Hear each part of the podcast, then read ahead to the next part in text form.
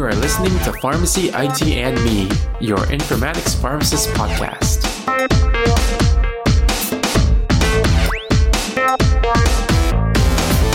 Hey everyone, is Tony Young. Welcome to another episode of Pharmacy IT and Me. As with every episode, we start this one saying that the intended audience for this episode are newcomers to pharmacy informatics. So, in a previous episode, I have mentioned that the HIMSS Analytics EMRAM is a model for electronic medical record adoption. So, but I never really got into the detail of what it is. So that's what today's episode will be focused on. So HIMSS is the Health Information Management System Society, and they put out a model that measures adoption and maturity of EMRs. So EMRAM, EMR, AM, I'm actually not exactly sure how it's pronounced. Maybe it's EMRAM, maybe it's EMR, AM, I'm not really sure, but it stands for Electronic Medical Records Adoption Model. So HIMSS uses this to score hospitals around the world relative to capabilities and functionality that their EMRs possess. So EMRAM consists of eight stages, but it's kind of odd that, you know, the last stage is stage seven. So the reason for this is it actually starts at stage zero. So the stages are zero, one, two, three, four, five, six, and seven. Today, we'll be going over stage 0 to stage 4. So at stage 0, this means primary ancillaries are not installed. So the primary ancillaries are laboratory, pharmacy, and radiology. Stage 0 pretty much means that none of these systems are operating on an electronic method. Stage 1 just starts installing these ancillary systems. So lab would have a laboratory information system, radiology would have something like PACS or DICOM image management, and pharmacy would have their pharmacy verification system. In this stage, this is where the PACS system would provide physicians the ability to review medical images on the intranet. We also have patient-centric storage of non-DICOM images,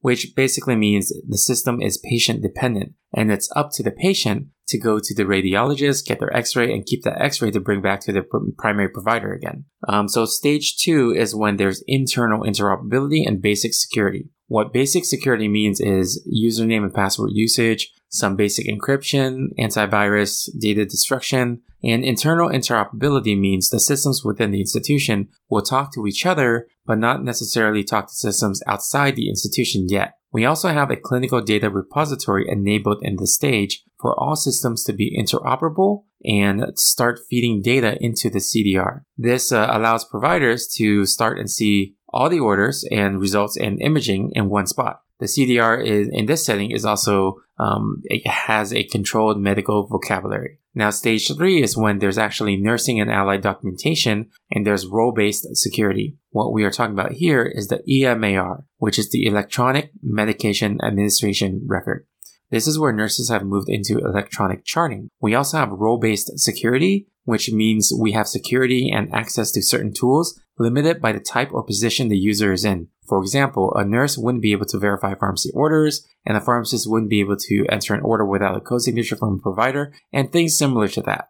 Within the third stage, the documentation for nurses like EMAR, care plans, nursing notes, and flowcharts, or flow sheets, must meet at least 50% usage, except the ED is not counted in that percentage. So then we hit stage four. So stage four is when CPOE is implemented with clinical decision support. And this is where you have your alerts, both interruptive and non-interruptive. Stage four is also where you have basic business continuity. So going back to CPOE, you must hit at least 50% of all orders placed by any licensed clinician. And again, similar to nursing documentation in the previous stage, ED CPOE is required, but is not counted in the percentage count. For nursing documentation, now they actually need to meet 90% at this stage. If there is a public repository available, this stage also requires the ability for clinicians to have access to that database, and there's also downtime procedures that must be in place in case that there's any issues so that business and patient care can continue like normal. Alright, so those were the first few stages, and next time we'll be going over stage 5, 6, and 7. And the reason why I broke it down like this is because stage 5, 6, and 7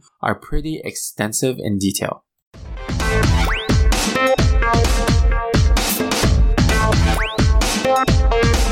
Alright, if you like our show, please share with your friends, or you can help us out by writing a review on Apple Podcasts or any of your other favorite podcasting services. You can also check us out on social media on Facebook, Twitter, Instagram, or LinkedIn, and you can also reach out to me at tony at pharmacyitme.com. If you want to network, you can check out the Pharmacist Slack group at pharmacistsconnect.com, which is P H A R M A C I S T S C O N N E C T.com. There's different topic channels, including informatics, and I've met some great colleagues on there, and I look forward to connecting with you as well. Thank you again for listening, and I'll see you on the next episode of Pharmacy IT and Me. And remember, technology is a tool, patient care is the goal.